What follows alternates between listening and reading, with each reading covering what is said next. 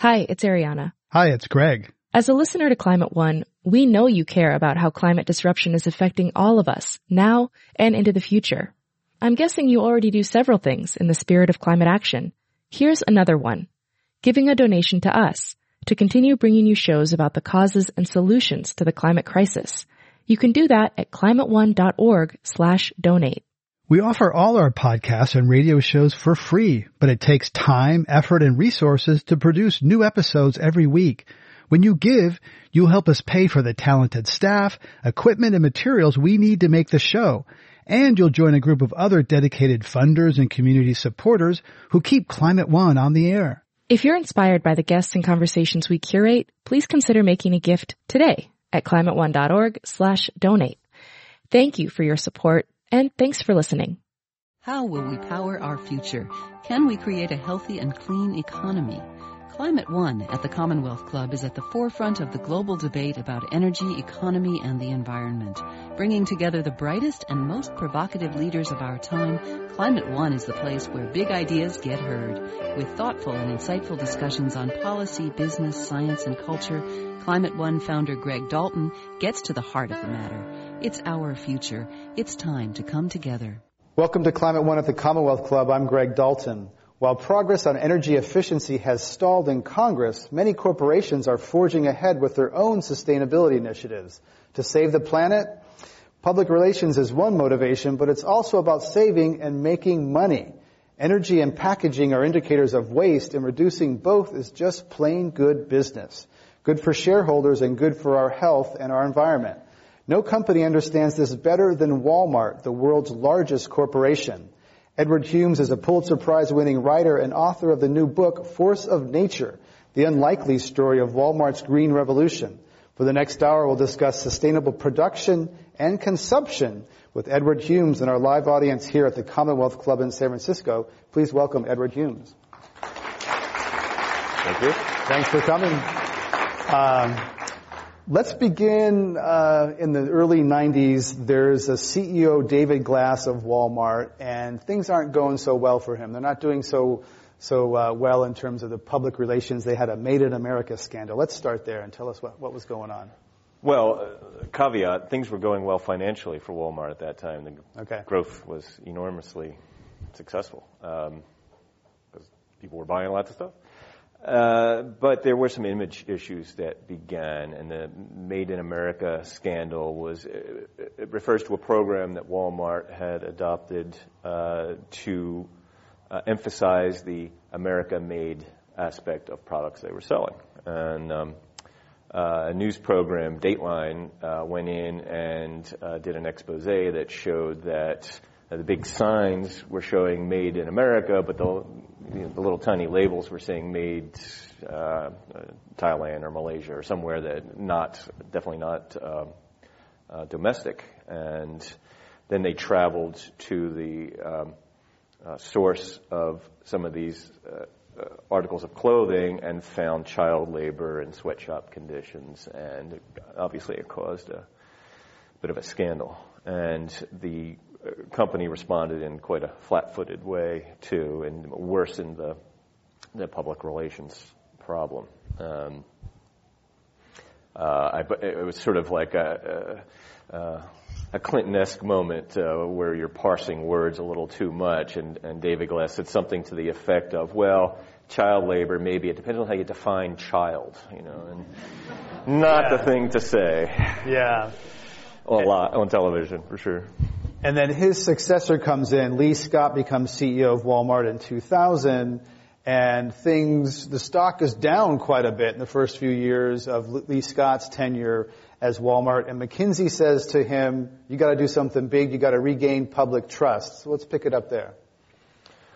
Well, there, there was an internal study and it, it, suggested that there was between uh, customs raiding stores and arresting undocumented janitorial workers. And Kathy Lee Crosby's line of clothing was also linked to sweatshop uh, conditions. And one thing after the gender hiring issues that's now before the Supreme Court, you know, go back many years, and that was bubbling to the surface. So there was a lot of uh, reputational challenges for Walmart at that point, and uh, an internal study suggested as many as 8% of their customers were so concerned about their reputation that they were going to shop elsewhere. Well, 8% of a company that gets 100 million plus customers a week is the difference between a good year and a really bad year. So they wanted to do something.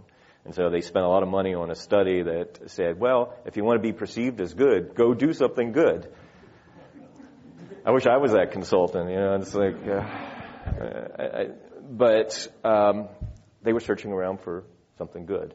Uh, and uh, it was at this time that a fellow um, who, who, works here in San Francisco and lives up in the Healdsburg area, Jib Ellison, came along and suggested something good that Walmart could do would be to become more sustainable. Yeah. So the, the the time was ripe. The, they had these consultants say, "Do something good." Uh, Lee Scott was looking for something big to do to kind of take the the spotlight off these other issues and he meets with Jib Ellison, which is kind of an unlikely meeting and an unlikely connection. How did that come about, and what was the consequence? How did that get the ball rolling? Well, I guess uh, a little bit about uh, Jib Ellison. He's a he he was a river guide, a whitewater rafting expert. You know, I think uh, Paddler magazine called him Paddler of the Century. You know, so he's a pretty elite uh, person in that in that. Um, field of athletic and outdoor endeavor, and is a real nature guy. And um, he had started a nonprofit as a young man, and um, the, the purpose of that nonprofit, called Project Raft, was to bring Soviet and Americans together on wild rivers and have them bond as a kind of Cold War citizen diplomacy uh, activity, and, and it garnered considerable attention and was quite successful. And they did, you know, the first Westerners of being allowed to, to raft through Siberia and the Katun River, and then they came and did it in in, in the U.S. And um, he did that for a number of years and learned a lot about uh, bringing uh, peop- diverse groups of people together and having them embrace unusual ideas, unusual for them. Uh, and that skill apparently translated quite well into his next endeavor, which was to go into business as a business consultant. Um, no particular environmental component of that consultancy, but he had a number of partners based here in San Francisco, quite successful, big name clients. Uh, eventually, he proposed to his partners that they do put an environmental component into their work. That now we're in the early 2000s. He says, you know, this is a big opportunity, sustainability. Uh, our businesses should be centering their efforts around that. His partners weren't too interested at that point. So he struck out on his own. And his first client, he wrangled a meeting through connections he had um, from, from his previous life with Lee Scott, then the CEO of Walmart, and um, proposed what was then a very uh, uh, unlikely idea for Walmart to consider adopting, which was that you can stop looking at environmental good as a cost and a burden and a risky thing to undertake or philanthropy or some other kind of social responsibility activity and start considering it as a as a way to make your business better. Because all the things you're doing are riddled with waste. Wasted energy uh, waste going to the landfill inefficiencies that you're not thinking about because you don't you aren't looking at it through the right lens, through this idea that lowering your footprint and lowering your impact on the world can be good for your business, not a negative for your business. And basically they said, well, prove it. Let's see. Let's see if that's true. And there were some early successes. There were the auxiliary power units on the trucks where trucks used to idle, and they re- realized that hey, we can put these basically batteries on trucks that can run them. Little little ge- little Generator? auxiliary generators. Right. So you can shut down the big engines and and consume a lot less fossil fuel. Uh, and still keep the critical systems in the in the trucks running, and uh, that saved we're talking about hundreds of millions of dollars with a 7,000 truck fleet that they just, you know. Uh, the one that I like is the toy truck. Instead of the big trucks, the toy truck. They, uh, you know, they sell these little plastic toys by the million, toddler truck. Um, and they say, well, let's try reducing the packaging on that. That's a good thing to do. It'll save trees. And it did. Because they sell so many of these it saved 4,000 trees.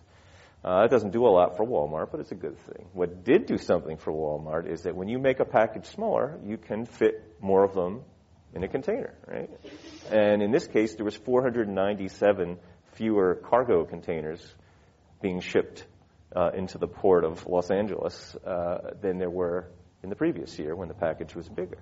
And the fuel savings for that and the material savings amounted to two and a half million bucks from one product.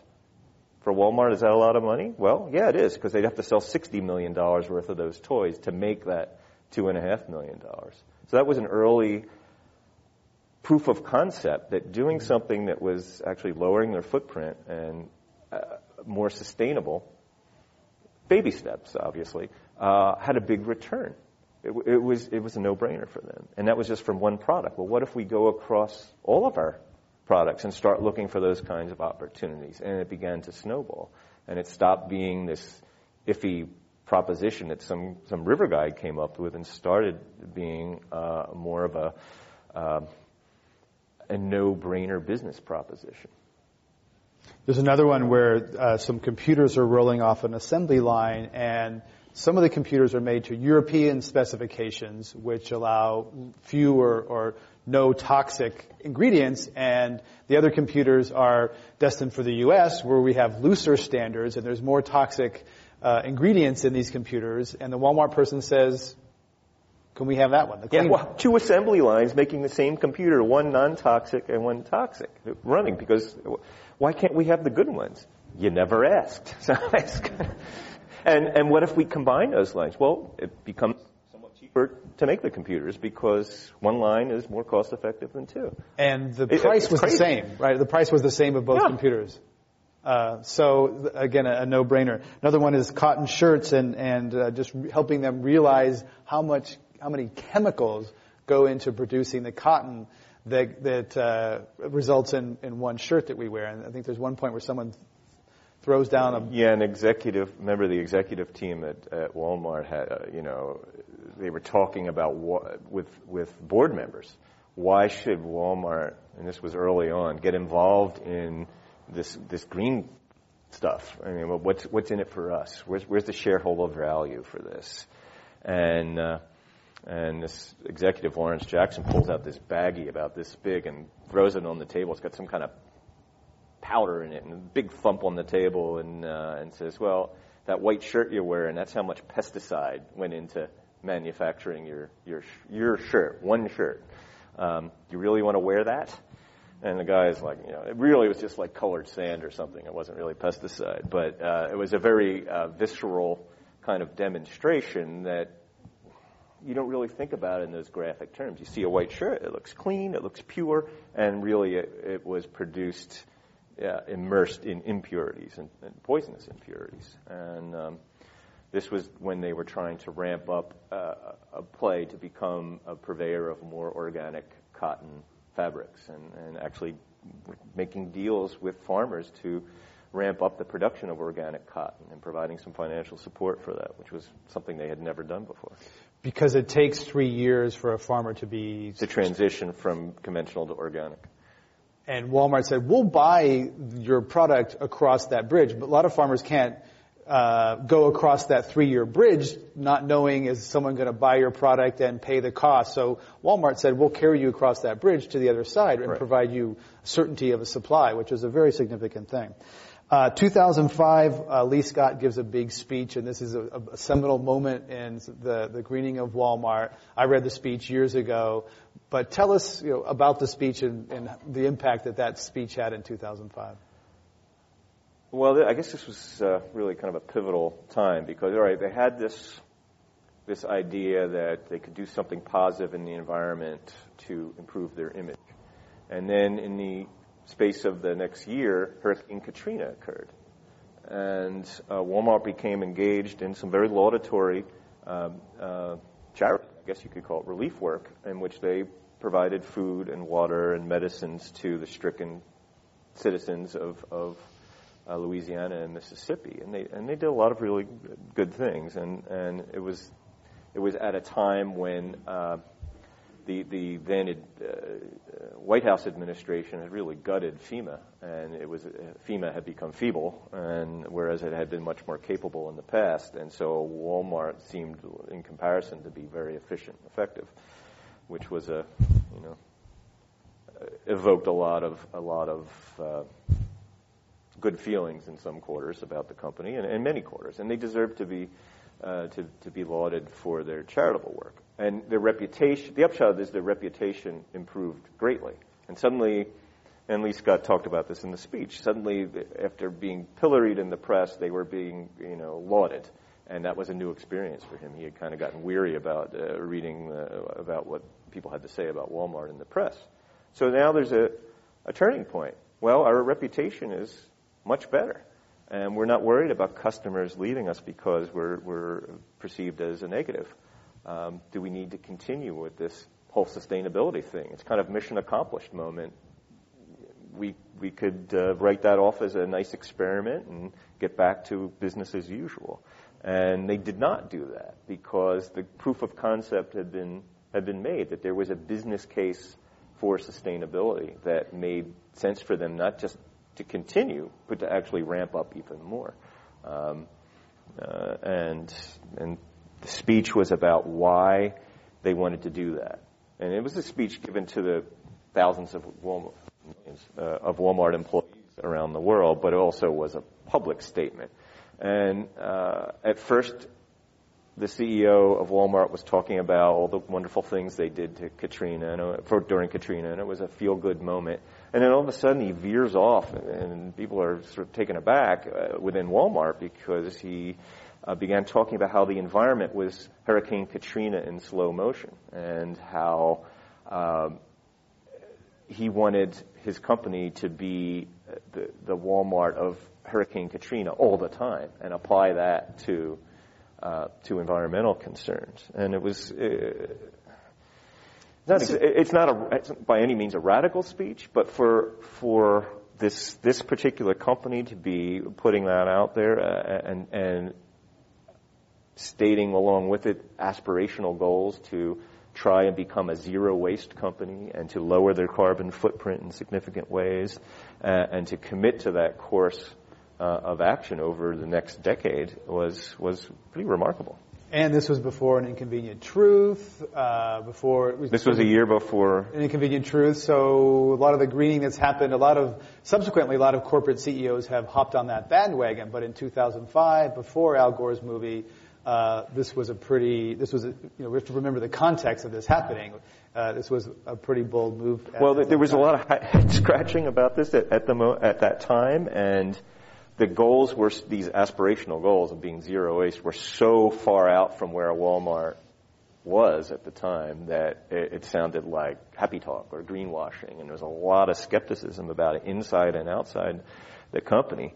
Uh, but the, this kind of uh, feverish interest in uh, sustainability within the company uh, picked up to such a point that a year later, Al Gore came, was invited to speak in, in, the, in the Sam Walton Arena there at Walmart headquarters, and uh, uh, did a screening of An Inconvenient Truth and got a standing ovation. You know, in this place that you know, didn't vote for him when he ran for president, and all of a sudden there's people with, watching this film and you know tearing up and giving him a, an unexpectedly uh, uh, warm welcome. Uh, and I, I attribute that to, to the sort of embrace of this this sustainability uh, idea that had previously been completely foreign to, to this company. There had been previous moments where there was little sort of mini springs of environmental awareness at Walmart. And you say that when uh, Hillary Clinton was on the board of Walmart, former First Lady of Arkansas, uh, that they had a, a little brief awakening, but then after she left, went back to business as usual? Yeah, they had tried a few um, things with recycling and with uh, packaging actually. And the, the big the big thing that happened back then was um, I don't know if you remember this, but when you bought deodorant at the supermarket, it used to come it would be in a can or a plastic thing, and that would be inside a box, a cardboard box, which was flimsier than the actual container of the deodorant. So somebody said, why do we have to have the box? So they got rid of. They said, deodorant makers, no more box, and you know. The, the box was gone, and all those packaging costs and waste was eliminated. But it wasn't perceived then as an environmental move, but just as a cost saving and a way to put more stuff on the shelf, you know, because you could fit more on the shelf. Now it's interesting. Um, there in Europe, in the UK, um, they have a chain of stores, ASDA, ASDA, and um, they're sell- now beginning to sell toothpaste without the box. I mean, why do we need a box for toothpaste too, right? Apparently that's too radical for us here in uh, America, but uh, someday the boxless toothpaste may come come here. But again, it cuts the packaging footprint and the packaging cost by 50% if you get rid of that stupid box. Yeah. And, and it's the kind of things that are so obvious when you say it. But, I mean, did you ever think about that toothpaste box before? I never did until, until it was gone from a product. And, and it's hard to see that stuff. And that's part of the sustainability uh, uh, lens that, uh, uh, that Jib Ellison persuaded Walmart to, to put on. Ed, Edward Humes is author of Force of Nature, The Unlikely Story of Walmart's Green Revolution. He's our guest today at Climate One at the Commonwealth Club. I'm Greg Dalton. Let's talk about some other specific industries. Uh, you write about seafood, that they've had some tough time there with seafood and actually called for more regulation and exactly what is sustainable. Uh, you know, how have they done on, Walmart done on, on getting seafood that is really sustainable? Well, uh, there's been some progress um, and some things that have been challenging, not just for Walmart, but for, for the industry in general, particularly the farmed seafood. Um, uh, they, there's several organizations are using that certify it, but questions about how rigorous the standards are. So that uh, I think they've done better with wild caught seafood, but there's been some issues there too. I mean, to, it's hard to blame Walmart entirely for this because we have these perverse economic incentives that somehow make it make sense for a business to catch fish, a wild Alaskan salmon, freeze it, ship it to China, process it and cut it and package it and refreeze it there and send it back for stores here in the U.S. I mean, it's completely insane, and it's not unique to Walmart, but how do these perverse incentive, economic incentives exist and how do you overcome them uh, has been a very difficult challenge for all sorts of companies, Walmart and Costco and Target and, and all these other big boxes that, that sell seafood. Well, a lot of it's predicated on cheap oil, on that transportation. Without uh, low transportation costs, the economics of that don't don't work quite as well. Uh, another one is that you write about cow of the cows of the future in the dairy industry, and this gets into the where, area where Walmart's tried to affect whole industries. Cows are a huge source of greenhouse gases. Well, actually, this is I, I think this is the real importance of this story because it sounds like we're up here singing Walmart's praises, and this isn't about this isn't a chorus of Walmart is is fabulous. It's a very specific um, change in the way they've decided to do business, which is to try and be more sustainable because it makes economic sense to do that. And that idea has really, they made it safe for other companies to have the same conversation about sustainability because they've shown maybe it's not so risky, crazy out there after all. Uh, and, and a lar- I think they're a large reason why sustainability is even a word that, that big businesses talk about now. But early on, one of the industries that uh, became enthusiastic about their desire to have their supply chain, you know, which is the world of business essentially, mm-hmm. uh, become more sustainable. Dairy, the dairy people really responded to that and said, you know, this is what we are looking for. Um, because milk is kind of this, the, the boring white bottles on the shelf that uh, is losing uh, uh, customers to soda and juices that are perceived as healthy even when they're not. Um, and uh, they wanted to uh, restore the luster to dairy as a source of health and of goodness and, and sustainable farming. And, and they saw this push to be more sustainable that Walmart was asking them to undertake as a real opportunity for their businesses. And so this cow of the future that you're referring to is an attempt to um, uh, eliminate some of the greenhouse gas footprint of cows. Apparently, cow burps are a big, a big uh, source of, and it is burps of, of greenhouse gases, uh, as is their uh, manure when it's not when, when it's allowed to collect in, in these these massive ponds that huge dairy operations have. So they're looking at uh, using that for energy generation, uh, um, coming up with a, a, cow breed that may be less gassy, uh, feeds that lower the production of methane by uh, cows, and a whole series of initiatives um, that also carry some economic benefits for dairy farmers. And dairy is a $100 billion business, 10% of farm sales. So there's a big business here, big part of the greenhouse gas equation.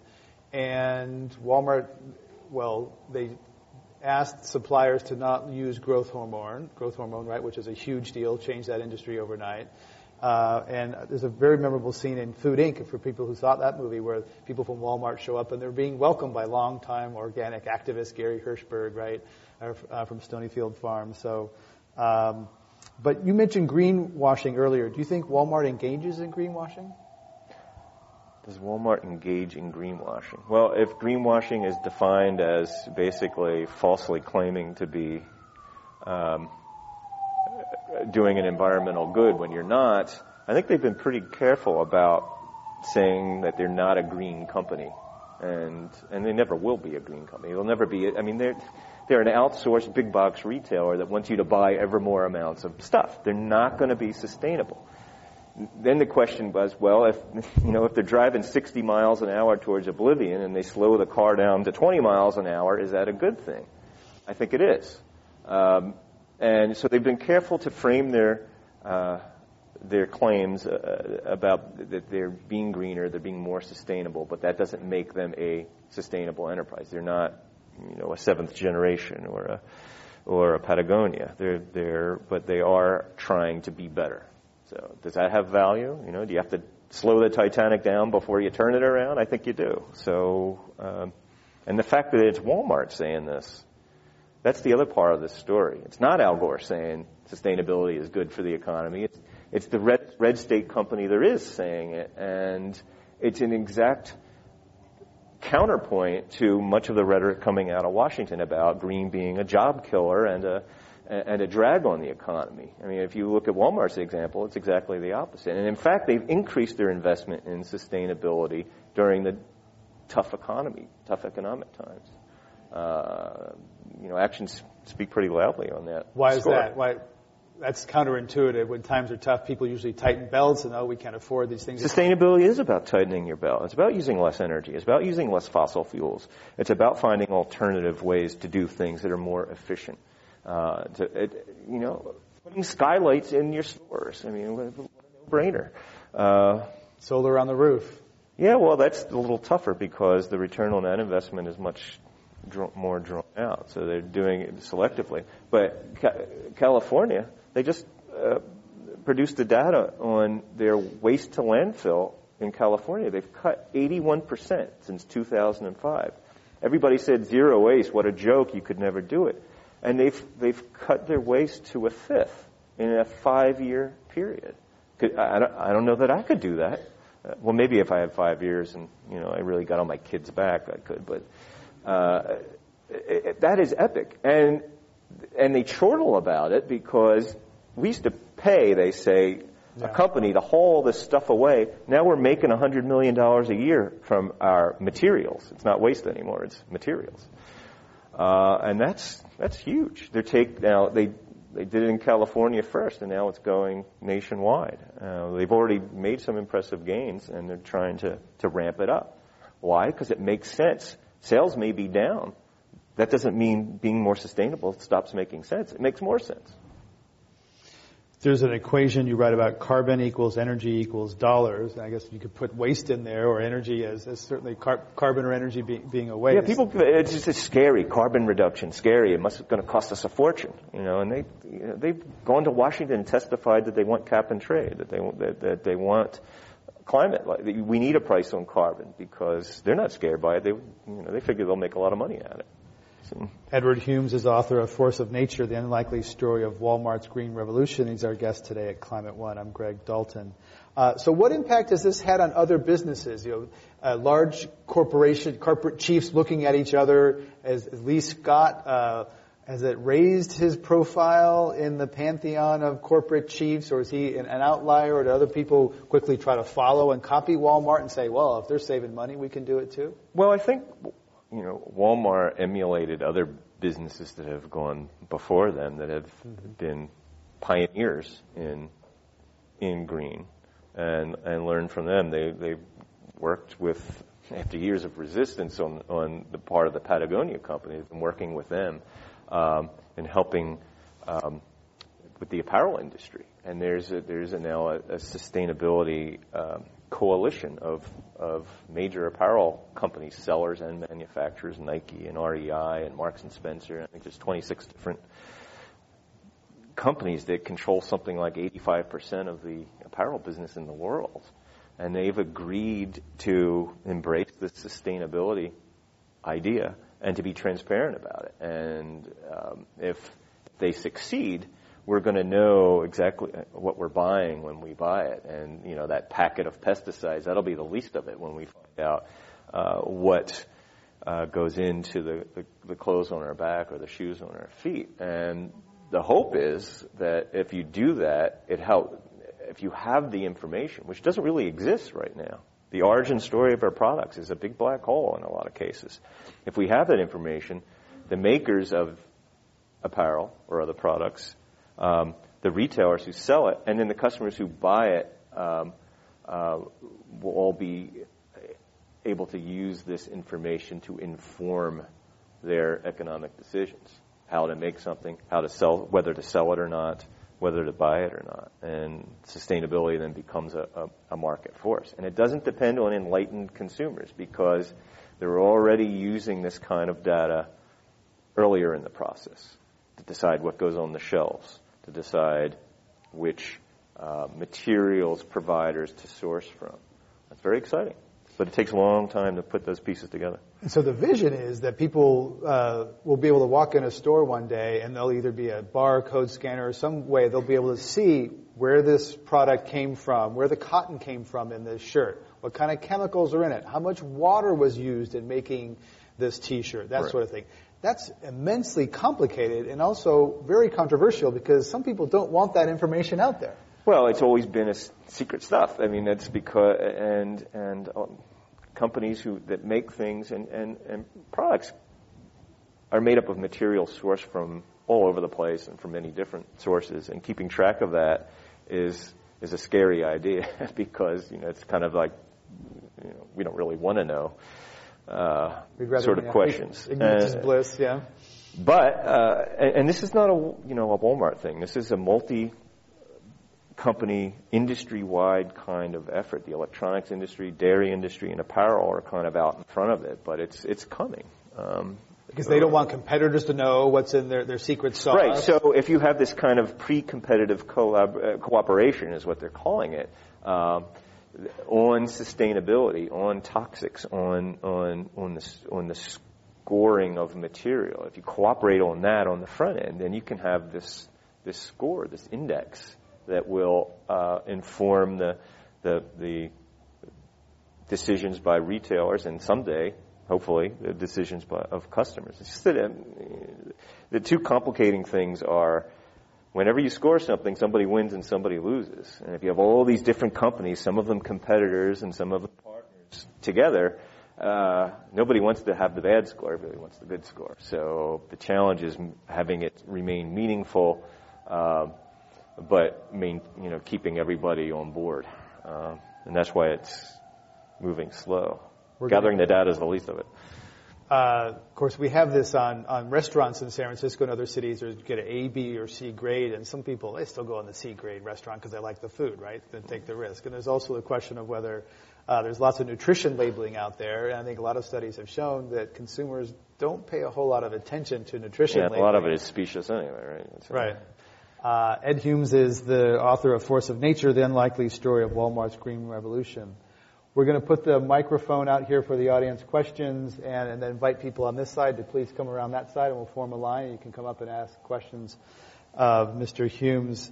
Uh, but before then, I want to ask you about this stuff is hard. Are there any failures that Walmart has had in trying to roll out these initiatives or internal resistance? Because this is a very, as you've noted, kind of a happy story of, oh, this was, this was obvious and it was easy. Did they stumble? Was there internal resistance? To uh, the sustainability push that came from the Walmart CEO?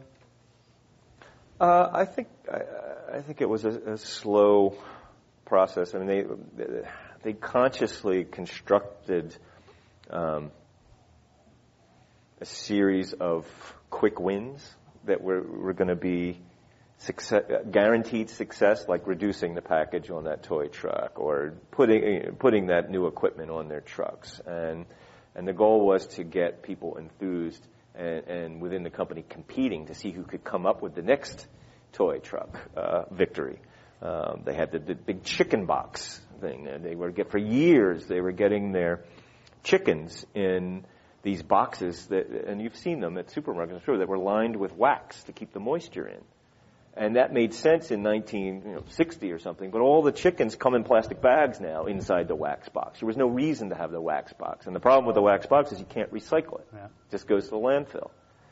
And it was another one of those, well, why didn't we ask before? Because they, they, somebody finally thought to call up the supplier of the chickens and said, can we not have these wax boxes? Yeah, sure, you could have the regular kind of box, no problem why aren't we getting them? Because you never asked. You said, give us the wax box 20 years ago or whenever it was, and that's what they've been getting ever, ever since. That's the way they've always done it.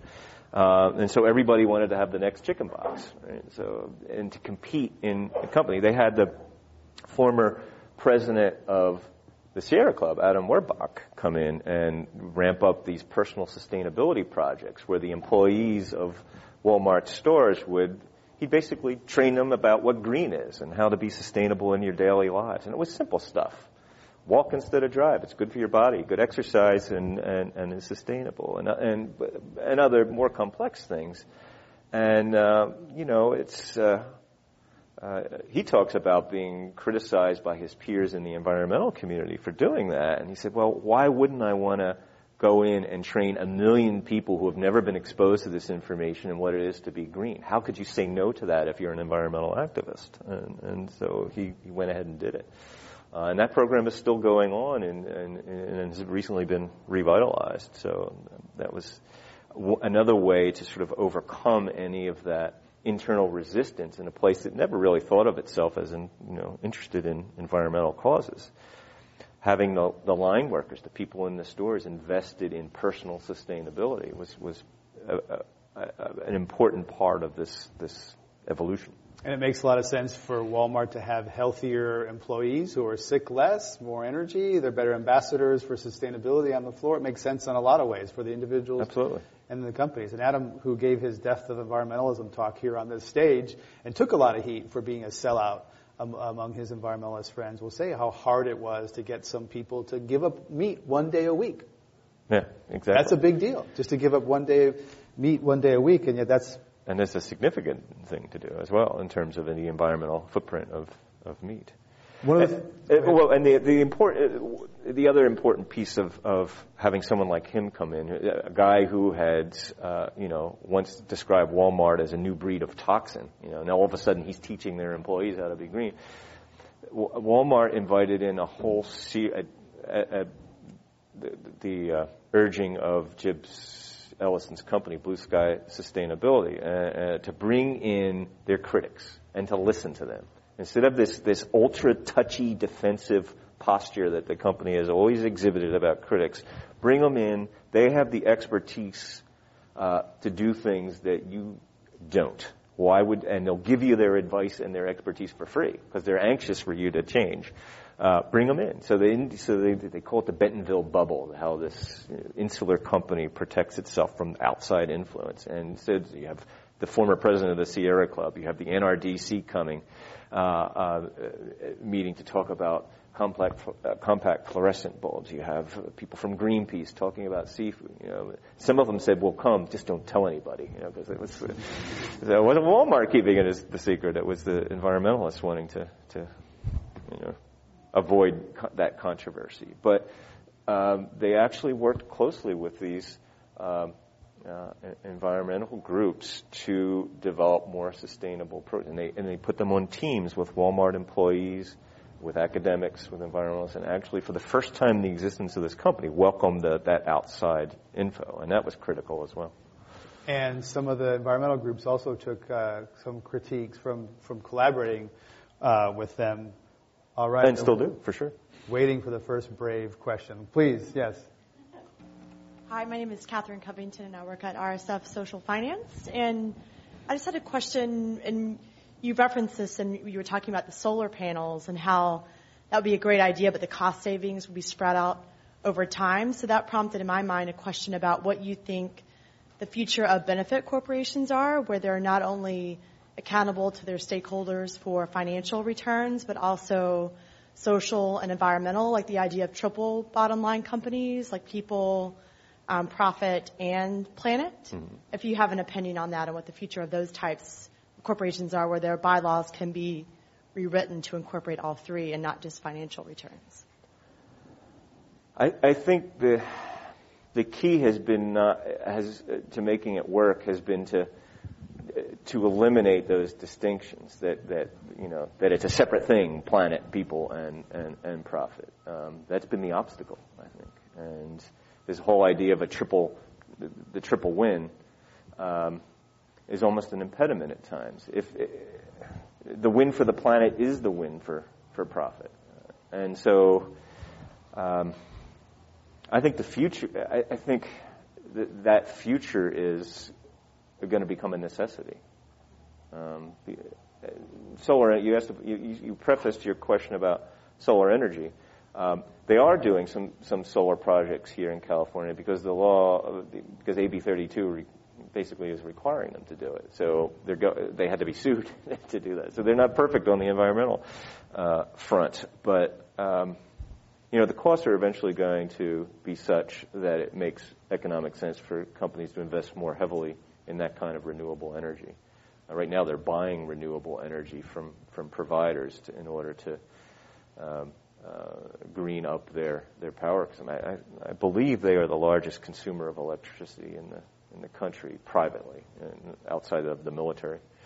Um, so, in your mind, the consolidation uh, of those things, the people, planet, and profit ought to happen rather than breaking them out, which further uh, continues the, the idea that they're in conflict. It's the old way of thinking about environmental concerns as cost and burden and you know, as regulatory. And, and I guess the, the, lesson I came away with, and that other other businesses that are looking at what Walmart has done and being influenced by, as well. You know, we can do these things and and and not view them as in conflict or as as a compromise between the profit taking and the uh, planet protecting. But there, it is true that as long as there's externalities and people can dump their carbon in the atmosphere for free and dump their sewage in the ocean for free, that there's an incentive to, to dump those externalities because you don't pay any cost, right? So let's go to the next audience question.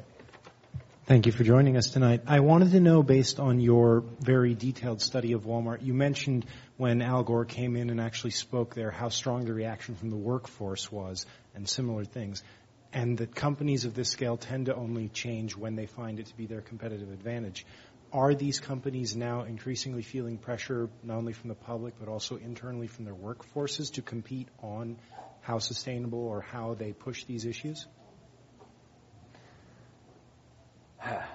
Uh, well, that's, I mean, it's such a big uh, arena that I don't know that I can generalize on that. But um, I think not too many years ago, the idea of competing on sustainability would have been this sort of radical, far out uh, concept. Uh, I don't think it is anymore. It, it, make, it seems to be making more sense to, to think of it as uh, a way to gain competitive advantage and and that's a very healthy. I mean, the, the, the, I think the magic of the marketplace is, is often overstated, but in this case, uh, I think there is a little bit of magic to it.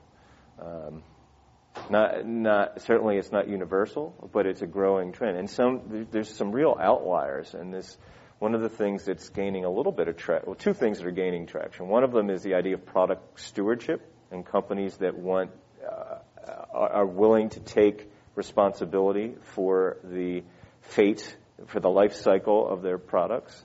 Um, some communities are looking at requiring companies to do that, and, and it'll be interesting to watch how, how that plays out because is it possible to turn that to your advantage? Is taking responsibility for that material going to give you some value that you're that you're losing? And uh, it's certainly possible. And the other thing that's interesting is the begin very em, uh, embryonic look uh, that financial institutions and Wall Street and investment groups are giving to the depletion of natural capital, of, of e- another term for ecosystem services, and how uh, our current, continuing our current way of, of living and doing business will basically exhaust that natural capital in the next 40, less than 40 years.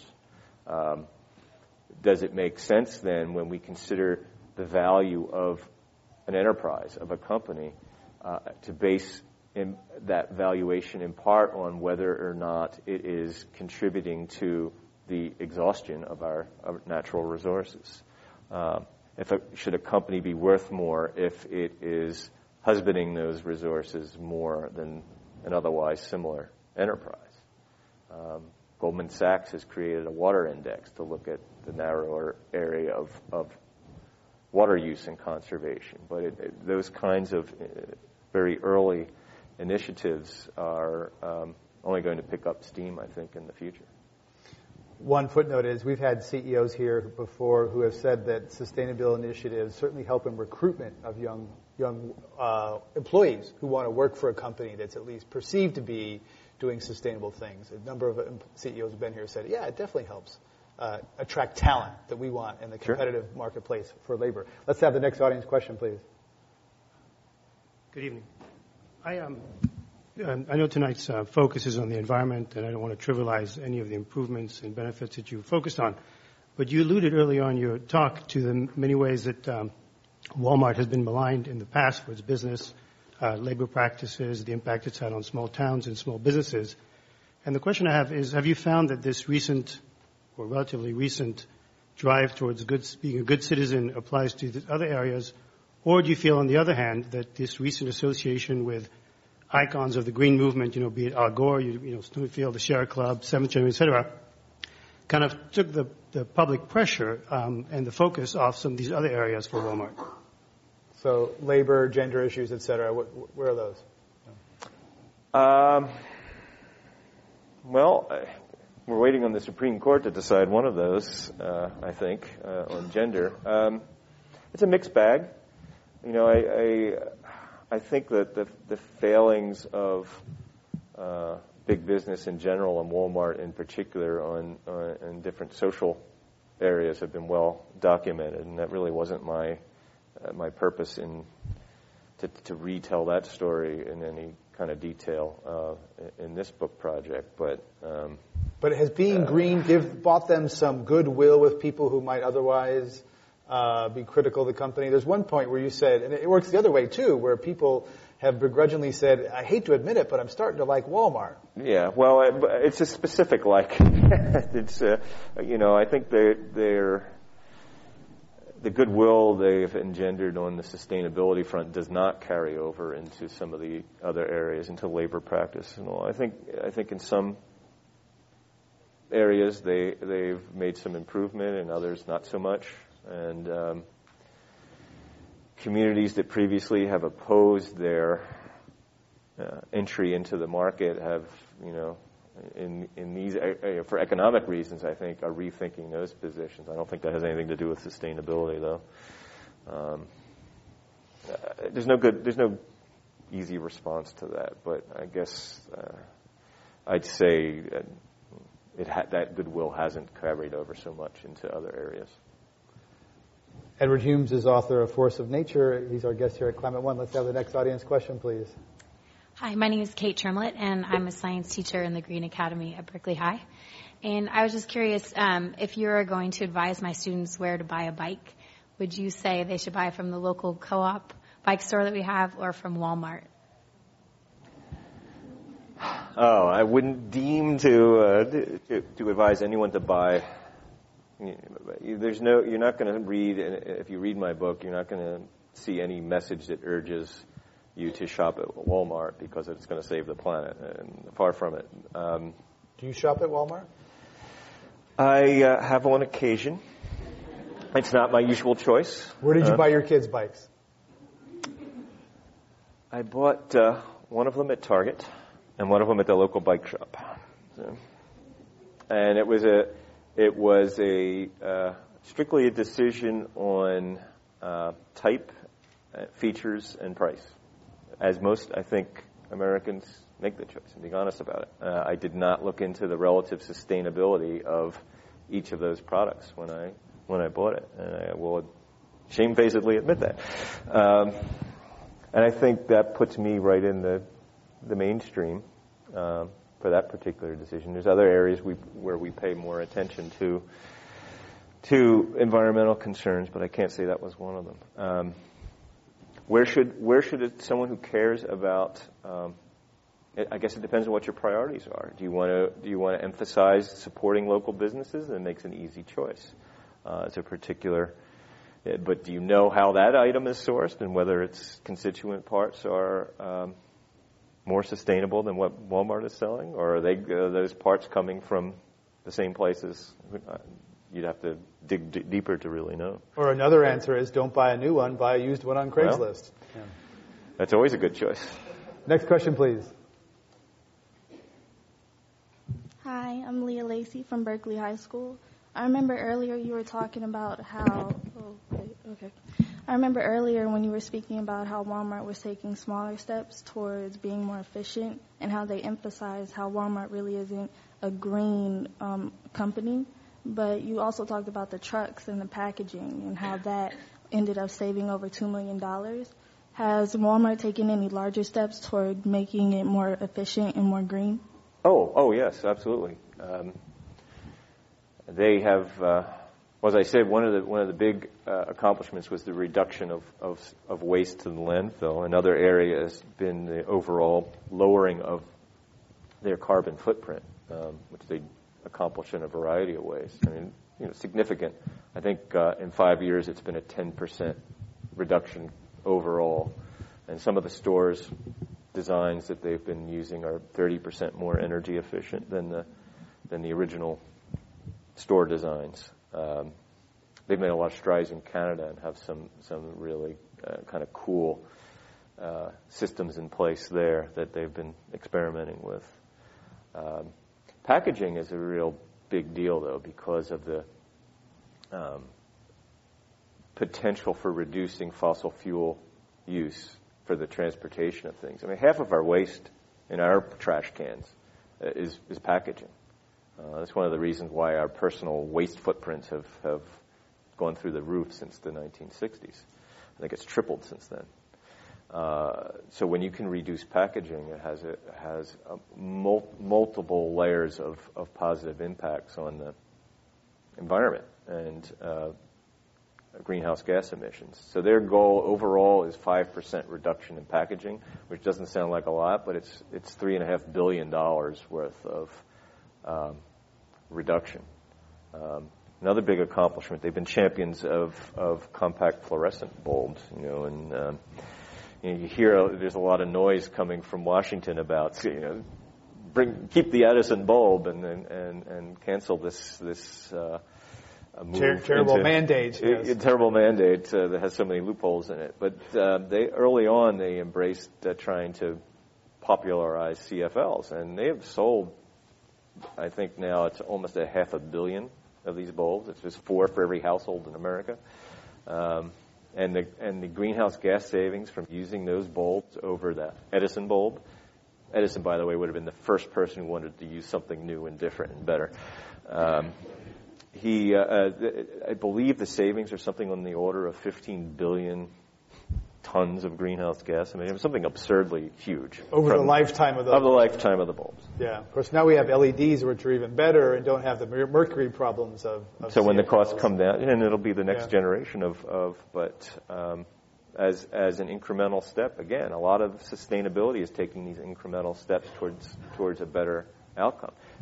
How can Walmart be completely sustainable, it would not be recognizable as, as Walmart anymore.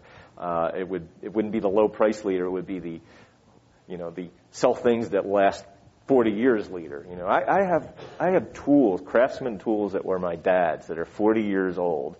Uh, and somewhere along the line, we stopped demanding those kinds of products. Maybe, you know, and companies say, "Well, what's the value in selling something that lasts, an electric drill that lasts for 40 years?" Well, you know, I'm, I'm attached to that drill, and and there may be a future where Walmart or whatever takes its place uh, is the company that provides that kind of good or service again, and and because that's what's going to make sense in a future of much more restricted resources and and and perhaps desire to spend and buy things. Uh, We're so. discussing sustainability at Climate One at the Commonwealth Club. Let's have our next audience question, please.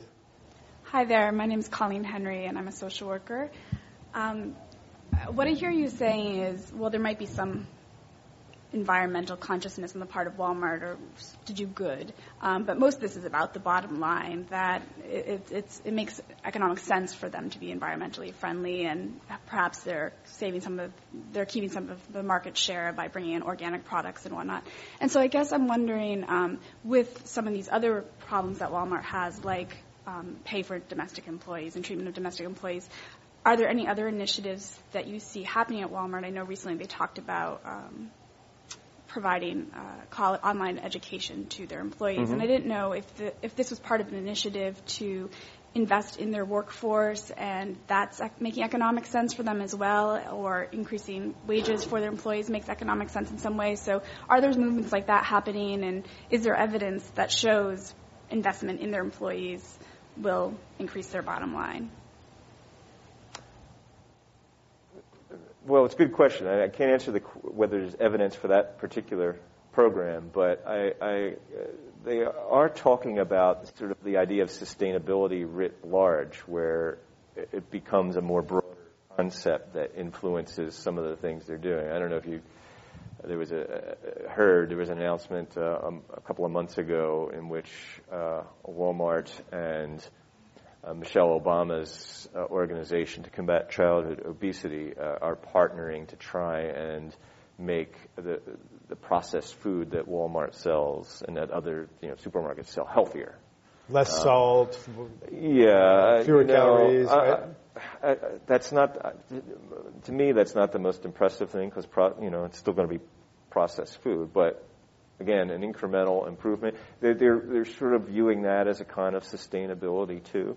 Um, the local, we were talking earlier about the effort to bring more locally produced produce to, into Walmart stores. Well, what they're doing is trying to compete with Whole Foods, but the impact of that is that local growers uh, have a new market to um, sell their produce locally um, and to do so um, without all the layers of middlemen that uh, you know uh, reduce their earnings. So that's that's also part of this this, this larger idea of sustainability. So uh, there's economic incentives for for a retailer to do that, but the, but it's also uh, providing a, a social benefit. They want to basic, compete with Whole Foods and drive them into a corner where, because they want to make sustainable food or organic food the same price as traditional food. well, they, what they talk about is we're democratizing sustainability. You know, it's which is not every putting Whole Foods out of business. Yeah, but, well, yeah. Uh, or at least making it's, it's been for sure part of it, but. Um, uh, from an environmental standpoint, when you can lower the amount of miles food has to move to get from the field to your table, that's a good thing. Um, so uh, whoever is doing it, that, that carries an environmental plus. Let's have the next audience question, please. Okay, so you've been talking about how Walmart's doing it for the money. And it's like, if they're bettering the environment, does it really matter if they're doing it for the money as long as the environment is being improved? Does, does motivation matter? Well, I think it, it does matter, but not in the sense that we should, you know, dismiss it because there's a pecuniary motive. On, on the contrary, again, you know, we look at where we are. Let, let's take a moment and look at a little history of environmentalism in America. You know, I was I was born on Earth Day, before it was Earth Day, and I remember the first Earth Day, and there was 20 million people engaged in observing Earth Day. And this was at a time when the bald eagle, the symbol of our country, was on the verge of extinction, and there was no Endangered Species Act, and there was no uh, significant uh, legislation to protect clean air and water. And people were upset about it and took action, and you know, you know, you may have heard that the Endangered Species Act is a liberal plot, but when it was passed, it was passed unanimously by the U.S. Senate and signed by that notorious liberal uh, Richard Nixon, and uh, uh, and he celebrated it as our great environmental awakening. Those that was you know the 1970s, and we are not living in those times, and that epic legislation that protected our environment would not pass today. We would not have it. Uh, and our national forest would be, you know, the weeds between the cracks in the sidewalk now. And this is a new reality. And when you have large businesses like a Walmart or like Procter and Gamble or PepsiCo or you name these companies with, you know, that trouble us in many ways, when they're saying that there is an economic support for being more sustainable, that's a bright spot in an otherwise really difficult picture. And uh, I, I see, I mean, the reason I wanted to do this book is to talk about the fact that the, the motives aren't pure and that that's a good thing. It's a good thing that uh, there is this impulse to take profit from protecting the planet because that's probably the only way it's going to happen. We have another audience question. Um, I remember. Um, I remember you saying earlier about how companies would be required to list where their products came from and how they were made and stuff. Um, right now, we're doing a school project, and it's clear that the lives of products now are absolutely horrifying. And um, I was wondering, wouldn't customers choose not to buy as many products at all, and wouldn't that be bad for business um, for Walmart and big companies or companies at all? Well, that's a great question. And the, I believe the answer is that um, a majority, a vast majority of Americans would say in a poll that they want greener products and that's what they want and that they wish everything was better for the planet. But when they actually go and you know vote with their wallet and go out and spend money, they are not making their decisions based, by and large, on those kinds of considerations. So, um, part of making this sustainability uh, project work right now is not having it depend upon customer choices, but sort of using it to govern business choices, um, because that's what make makes economic sense at the moment. Now, I think the bright spot is the, the notion that the next generation of consumers is you know, based upon that question that we just heard, and a lot of other evidence may in fact be more uh, guided by those kinds of considerations when they decide whether or not to buy something. That's certainly my hope, and I can tell you that's what what uh, the uh, uh the brain trust at Walmart believes that down the line, this investment in green will pay dividends with the next generation of consumers, and that they will be looking for that information, that tag that tells them, that barcode scanner that lets them see a, YouTube video of the cotton grower standing in his field that doesn't reek of pesticides. And they will be guided by those considerations in, in, and demand that information. Right now, not so much. 20 years from now? We better hope. So, anyway. Has Walmart backpedaled at all from any of these initiatives? Uh, you know, back to basics? Are they anywhere sort of back backed off this green program? You said they doubled down in the, in the recession, but has there been? Yeah, well, they they I, they announced their earnings tomorrow, and the the stuff that I've been seeing um, suggests that they're increasing their uh, space they're devoting to organics and doing some other things that uh, suggest that they are pushing forward on this. Certainly, the rhetoric has has has been that um, in a recession, sustainability makes more sense than ever. So um, no no backpedaling that you've seen. Uh, no, no. I mean, there's there's things that they uh, tried and and discontinued because it wasn't working for them or people weren't interested. But you know, I've read this idea that uh, Walmart is, supposedly, uh, well, not supposedly, they definitely are returning to an older format for their stores where they have more stuff for sale and it's piled high and it's kind of that chaotic. They were going for a leaner, more upscale look in the stores, and the, the consensus is that hasn't worked out so well for them. And uh, the pundits uh, who are writing about this said, see, all the sustainability was a big distraction. They're getting back to basics. But going back to some old formulas for how you put your stuff on the shelves has nothing to do with their that commitment to sustainability. I haven't seen any any evidence to link that back to the future thing for the for their store format as as a retreat on sustainability. I think that's wrong. We need to end it there. Our author uh, guest today is Ed Humes, Pulitzer Prize winning writer and author of the book Force of Nature: The Unlikely Story of Walmart's Green Revolution.